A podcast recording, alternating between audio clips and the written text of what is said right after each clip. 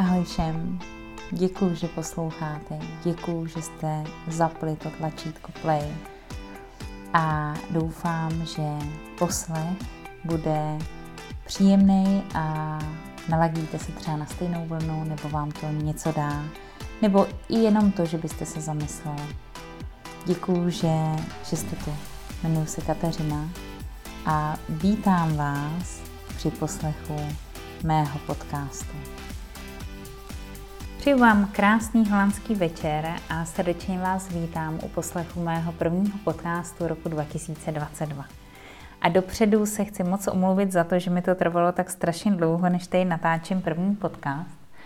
Ale já jsem částečně měnila práci a taky jsem přemýšlela vůbec, eh, jakou formou v roce 2022 ten podcast mám tvořit aby to nebylo pouze o tom, jak cestuju, necestuju, jim, nejím, nakupuju, nenakupuju, bydlím, nebydlím, ale aby vám to taky něco dalo a co by vám to vlastně mělo dát a čemu se věnovat.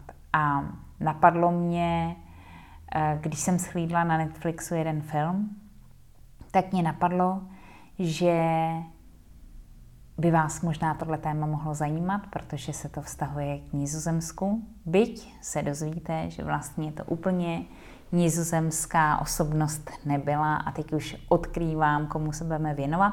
A vlastně asi už jste to odkryli tím, když jste viděli název tohohle z toho podcastu. Teď přemýšlím, jestli to dám do názvu, ale asi jo. V každém případě vím, že tyhle osobnosti se nedokážu věnovat jenom jeden podcast, protože to bude na díl ale snad vám to dá něco, snad eh, spoustu věcí z toho nebudete vědět, možná vědět budete, možná budete vědět jinak, možná jste četli deník té osoby. A ano, chci mluvit o Ani Frankový. A jestli se koukáte na Netflix, tak tam je film o Ani Frankový, respektive se jmenuje Anna Frank. A já jsem si myslela, že je to o Ani Frankový a výsledku Anna Franková je tam jak vedlejší postava a vlastně to je, hlavní hrdinka je eh, kamarádka Anny Frankový. Takže eh, to je trochu jinak pojatý.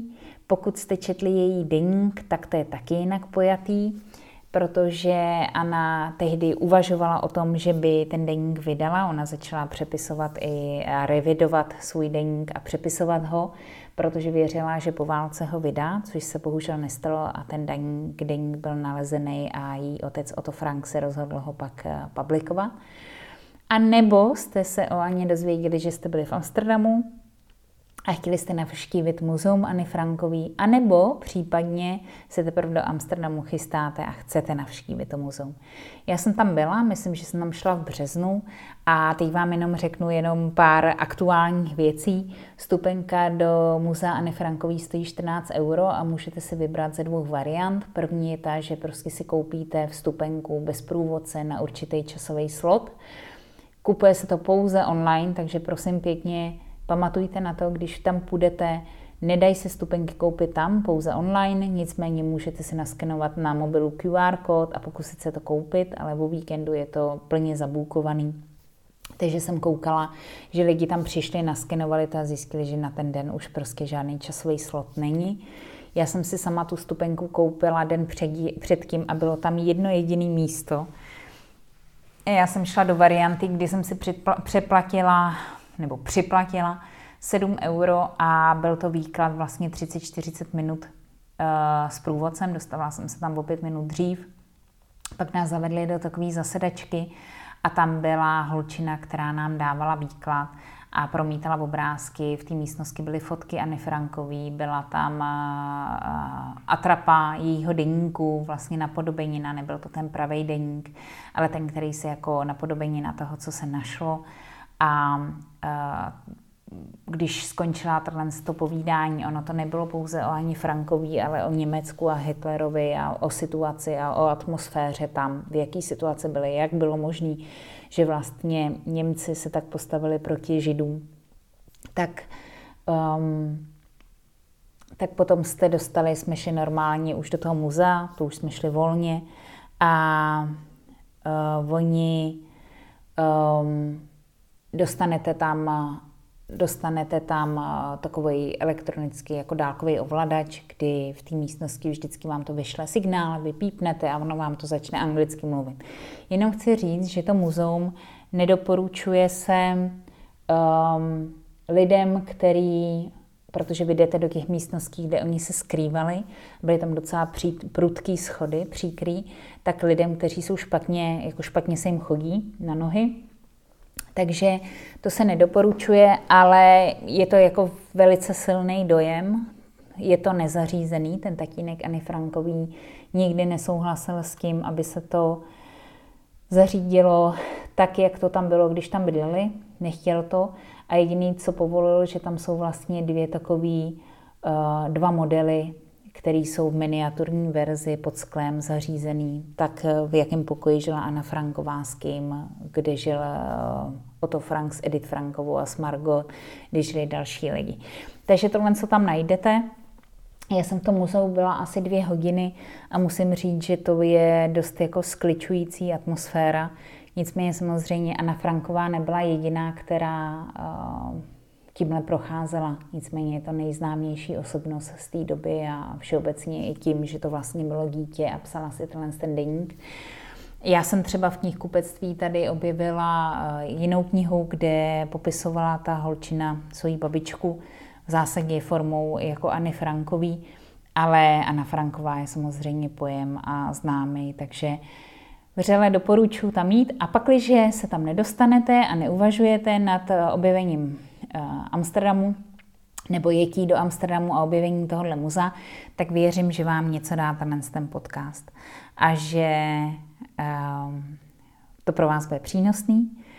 A jelikož tady už mluvím 6,5 minuty, tak se, jsem si zcela jistá, že to nestihneme všechno probrat dneska a asi ani příště, protože vám nejenom chci vyprávět o Ani Frankový uh, všeobecně, ale i taky o té situaci, co vedlo Hitlera k tomu a co vůbec židovství jako takový je a kde se vzala tato um, nenávist vůči židům. Takže to bude i obohacený o tomhle tom. A všeobecně tuhle tu druhou sezónu bych chtěla věnovat právě takovým věcem, který vám něco dají. A samozřejmě i trochu vám řeknu o tom, co tady zažívám, ale to, ta hlavní, ta hlavní informace bude spíš taková o trochu poučná a s Holandskem to velice souvisí. Tak, já jsem dneska už trochu vymluvena, protože vždycky, když jsem namlouvala ten podcast, tak mi buď někdo zavolal, nebo mi něco zapípalo, nebo jsem na něco musela odpovědět, takže mám pocit, že už všechno říkám po pátý a ve výsledku to možná po pátý neříkám. Takže já vás eh, srdečně vítám u tohle podcastu. Omlouvám se, že jsem nenatáčela prostě Krom toho, jak to postavit, tak jsem řešila spoustu i osobních věcí a věřím tomu, že teď už to bude vycházet pravidelně opět a že uh, minimálně uh, jednu osobnost z historie, a to Anu Frankovou, budete mít zvládnutou, že i když vás o půlnoci probudí, tak budete vědět uh, o Ani Frankové, jak když byče mrzká. Tak to mi, myslím, říkali uh, rodiče vždycky. No, a jenom jsem si vzpomněla, že my, když jsme vlastně byli s mamkou, mami, oprav mě, jestli posloucháš ten podcast, sedm let zpátky v Nizozemsku, netuším, tak si pamatuju, jak byla hrozná fronta u domu Anny Frankový. Byla jsem úplně znechucená a jak díky covidu teda se doba měnila a teď všechno funguje přes eh, elektronické vstupenky. No nic, tak pojďme na to. Já jenom úplně první věc, um, já, kterou jsem netušila, tak vlastně Anna Franková vlastně není vůbec holandská osobnost, nebo není to rodilá holanděnka. Já jsem si naivně myslela, že ano, ale ona to byla Němka. Ale jak byla Němka a jak se ta rodina dostala do Holandska, to se dozvíte právě v tomhle podcastu. Takže ještě jednou, eh, pokud jste připravený na hodinu dějepisu, tak vás tady vítám a přeju vám příjemný poslech. Takže, aby jsme začali. A myslím, že do toho mi možná někdo zavolá, ale nevadí, budu to ignorovat. aby jsme začali, tak eh, velice důležitýma osobnostma, kromě Anny Frankové, jsou její rodiče, protože bez nich by nebyla Anna Franková. A Jejím tatínkem byl Otto Frank, který pocházel ze čtyř sourozenců, měl dva bratry, Roberta a Herberta, a pak sestru Helen. A narodil se Michailovi Frankovi a Alici Betty Sternový. A její maminka, eh, Edith Holandrová, ta měla taky tři sourozence, taky dva bratry, Juliuse a Valtra, a pak ještě sestru Betinu, a ta se narodila Abrahamovi Holandrovi a Rose Sternový. Tyto dva lidé, ten Otto Frank a Edith Hollander, nebo Edith Frank Hollander, když se vzali, se vzali 12. května roku 1925 a zajímavý je, že ta svatba byla na 36. narozeniny Oty Franka. Tak měli výročí asi, aby si to dobře pamatovalo jejich eh, výročí manželství bylo na jeho narozeniny. No a o čtyři roky později, v roce 1929, přesně 12. června, v 7.30 ráno se narodila Annelies Marie Franková, což je vlastně naše Anna Franková. A to už byla ale druhá dcera, Oty a Edith, a jejich první dcera byla Margot, která se narodila o tři roky dříve. A hezký bylo, že ona se na tuhle tu sestřičku, na Anu Frankovou, velice těšila. A v té době ještě, a to je to důležitý, oni v té době žili na předměstí Frankfurtu nad Mohanem. Stejně tak babička uh, Oty Franka, babička z mačené strany, ta žila blízko holandských hranic v Aachenu ale uh, to je to, co právě mě třeba samotnou to překvapilo, že Anna Franková nebyla holanděnka původně. Oni tehdy v tu dobu měli ještě Katy Stilgen, Stilgenbauerovou, doufám, že to takhle pamatuju, uh, což byla její chůva, která se starala o tyhle ty dvě sestry uh, a dcery vlastně. A ta uváděla, když pak se s ní teď chci říct bavili, asi bavili, že ty sestry byly velice rozdílné, že Margot vždycky působila a vypadala jako princezna, ta starší sestra, zatímco Anna byla takový jako kluk, která klidně seděla na balkoně v louži a několikrát se musela o ní starat tím, že ji musela několikrát denně převlíknout a tak. Ale vztah mezi sebou měli velice hezký. A v tu dobu, protože eh, rodina Franková, ta působila v, v Německu, už měla dlouholetou historii a od 16. století, ten otec Oty Franka, Michael, um, založil banku, kde vlastně Otto Frank v této rodinné bance pracoval. Takže mam, mamka, ta Edita, Edit, Edita, Edit, ta byla doma, starala se o ty dvě dcery, měli chůvu a Otto Frank pracovala v rodinné bance. Nicméně eh, postupem času, eh, tím, jak se vyhrocovala situace v Německu, tak Otto a Edith chtěli z Německa odejít, protože se cítili ohrožený Adolfem Hitlerem. A pomohlo taky k tomu to, že díky ekonomické krizi, která v té době byla, se té rodinné bance moc nedařilo. A když o to přemýšlel, co by dělal, tak eh, se rozhodl, že si založí podnikání v Holandsku a k tomu mu pomohl eh, jeho švagr Erich Eliáš.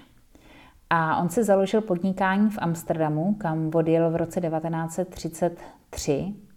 A v té době Amsterdam trochu znal, protože od roku 1924 v Amsterdamu existovala pobočka jejich rodinné banky.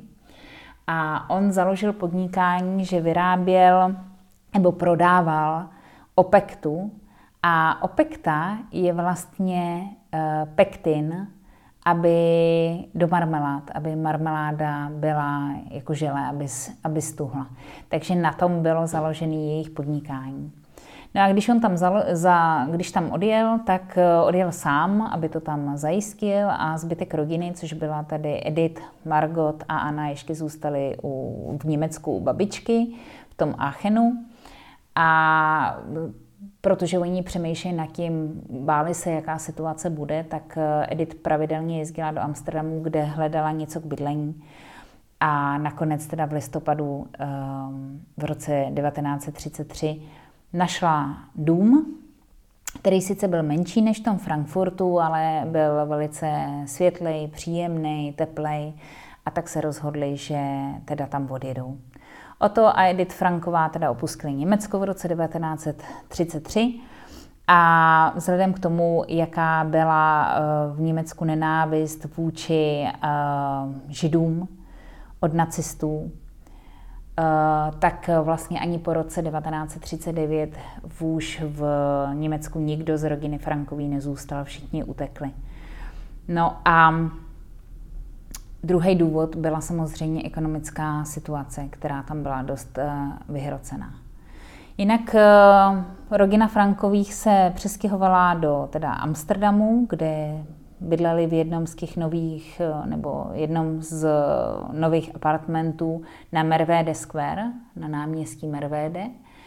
Eh, v tu dobu na tom náměstí byla postavená jedna z nejvyšších budov v tamnějším Amsterdamu, která měla 12 poschodí a jmenovala se Skyscraper.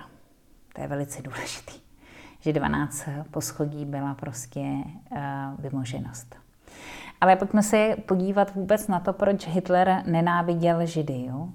Tak uh, Adolf Hitler, víte, nebo určitě víme, že umřel v roce 1945, narodil se v roce 1889. A on uh, v tu dobu Židy, Židi patřili k menšině v mnoha zemích a tím, že to byla menšina, tak byli obvinováni z různých problémů.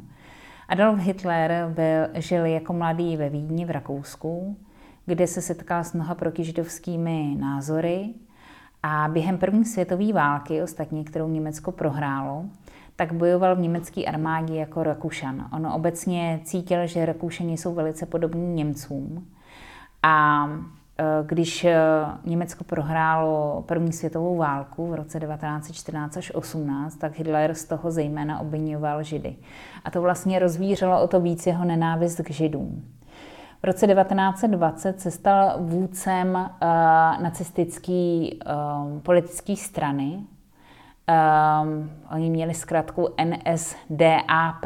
Já bych to přeložila asi jako Národní socialistická německá strana práce tak nějak.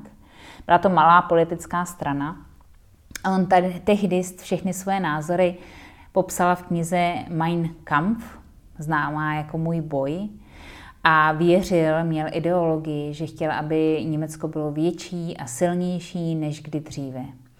A tehdy vlastně vznikla ta uh, pojem árijská rasa, že Árijci jsou vlastně nadřazení. A on vlastně jeho Názor byl, že problémy Německa, aby byly silnější, větší a takový se vyřeší, pokud všichni židi budou odstranění z té země.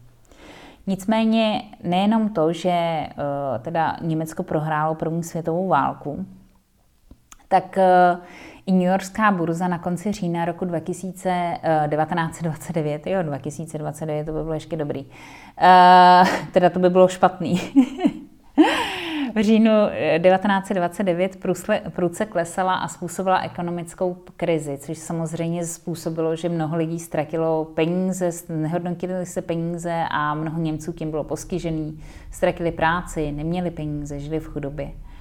A určitě víte i, tak se to tak děje, všeobecně se to asi děje, že když se někde nedaří, tak vždycky se najde někdo, kdo z toho někoho začne obvinovat. A to se taky stalo v Německu.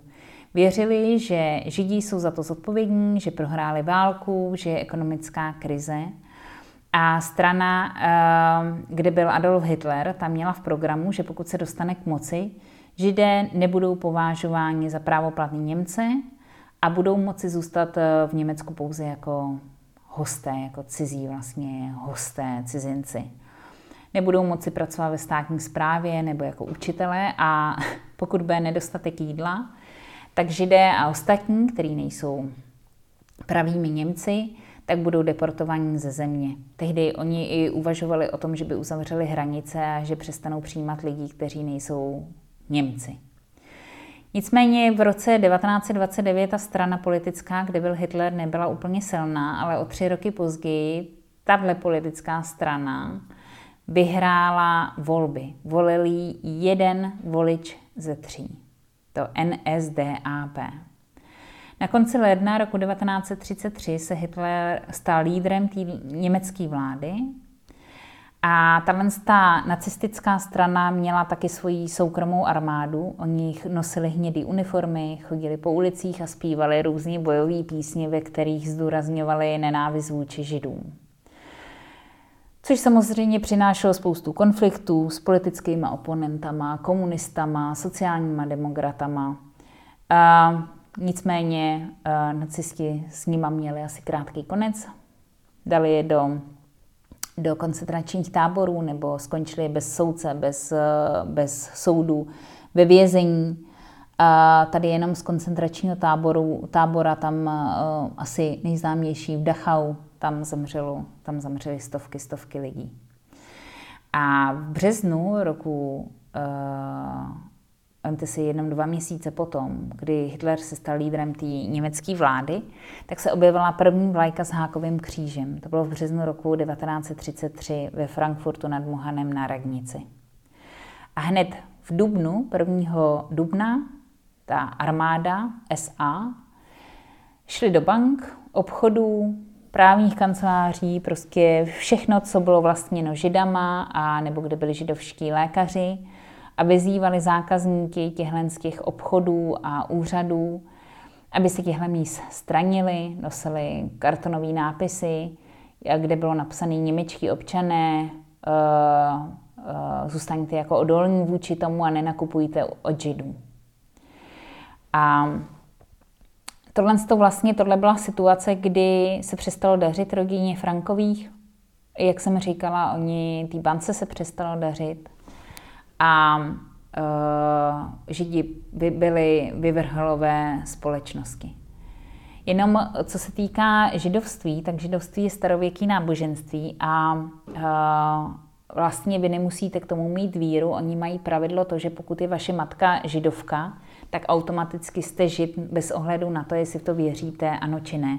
A pak máme takový jako velice uh, uh, židy hlásající se k judaismu, ale um, to jsou ty, kteří chodí do synagog a tak, ale tohle nebyla rodina Frankových, oni byli, ona byla a Edith byla židovka, ale nežili podle žádných nejpřísnějších uh, pravidel. V každém případě v tu dobu v Německu Hitler působil jako spasitel, kdy oni tam byli billboardy, kdy bylo napsáno v Němčině, že naše poslední naděje je Hitler, prostě Uh, byla tam, jak to říct, davová, uh, já nevím, jestli hypnoza říct, ale prostě za všechno byli uh, uh, obvinovaní židi.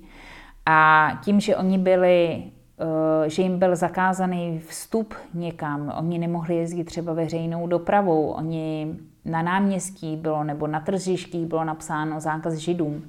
Tak vlastně oni začali tímhle způsobem eh, vyvrhovat ze společnosti, protože se žilo v tom, že když nebudou vidět, protože nebudou součástí té společnosti, tak se daleko lehčeji odstraní.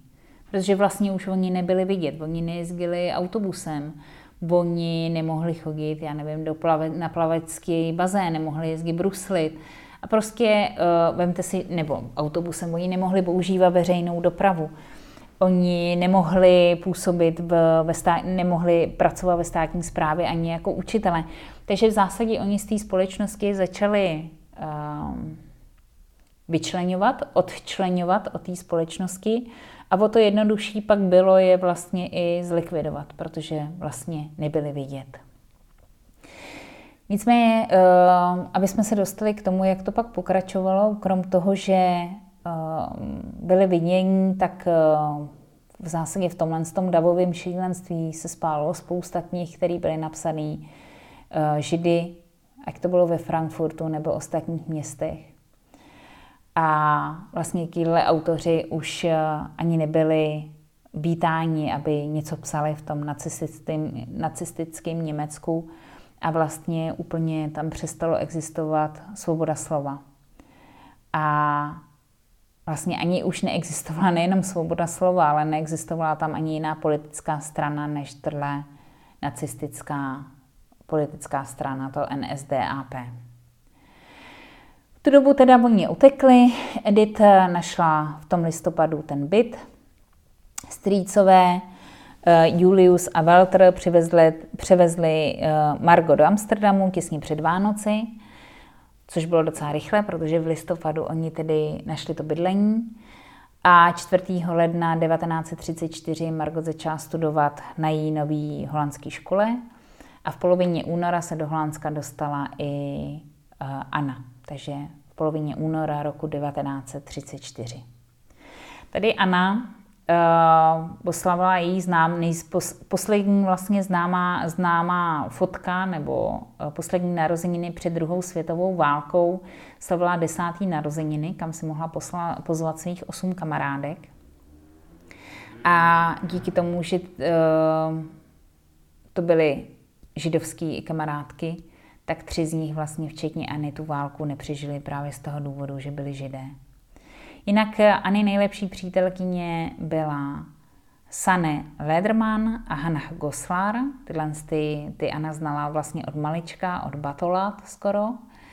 A nebo, ne úplně od batolat, ale znali se velice dlouho a byly nejlepší kamarádky a všude chodili vlastně Hannah, Anach a Sáne eh, chodili spolu, kdy Hanach a Sáne pocházeli z Berlína a Anna také, ale z Frankfurtu nad Mohanem. No a tady bych jenom chtěla trochu ještě něco říct k tomu, k nacistům a k hákovému kříži. Uh, hákový kříž je starověký náboženský symbol, který se nachází například v indických chrámech. Nacisté tenhle symbol převzali jako symbol jejich politické strany, kde dávali ho na uniformy, vlajky, pohlednice, vánoční ozdoby. A Hitler říkal k tomu, když začal používat ten hákový kříž, že háky představují sílu árijské rasy. A to vlastně popisuje v jeho knize Můj boj. A ty barvy té vlajky, jako je červená, bílá a černá, odkazují k socialismu, německému nacionalismu a vlastně boji mezi nacisty a nežádoucí skupinou lidí, včetně židů. A zároveň, když jsme se bavili o tom Dachau, že tam postavili koncentrační tábor, tak um, co vlastně takový koncentrační tábor je? Já si myslím, že spousta z vás byla i v Terezíně, ale Vlastně krátce po tom, co se Hitler dostal k moci, nechal vybudovat nacistický tábor v Dachau v roce 1933, což je na jihu Německa. A tam se vlastně uvězňovali, nebo tam dávali politické oponenty, a, nebo tam přisouvali Romy, Židy, homosexuály, a vlastně nikdo je nesoudil. Vězni tam žili na dřevěných polandách, to si pamatuju, když jsem na ještě šla se školou do Terezína, budovách, které byly obehnané ostnatým drátem a strážili je tam na věžích s hlídkou. Nedostávali ani moc jídla, ani moc pití a museli tvrdě pracovat, nemluvě o hygienických podmínkách, které jim tam čelili. Takže nic moc. A tímto, protože už tady mluvím 28 minut, bych eh, tuhle první eh, epizodu ukončila. A příště budeme mluvit trochu dál o Aně Frankový. Takže děkuju, že jste se doposlechli až sem. Uh, nikdo vás z letopočtu zkoušet nebude, ale věřím, že vám to trochu přiblíží, co se tady v Holandsku dělá. A v Německu vlastně taky. Tak mějte se hezky a zase příště. Ahoj.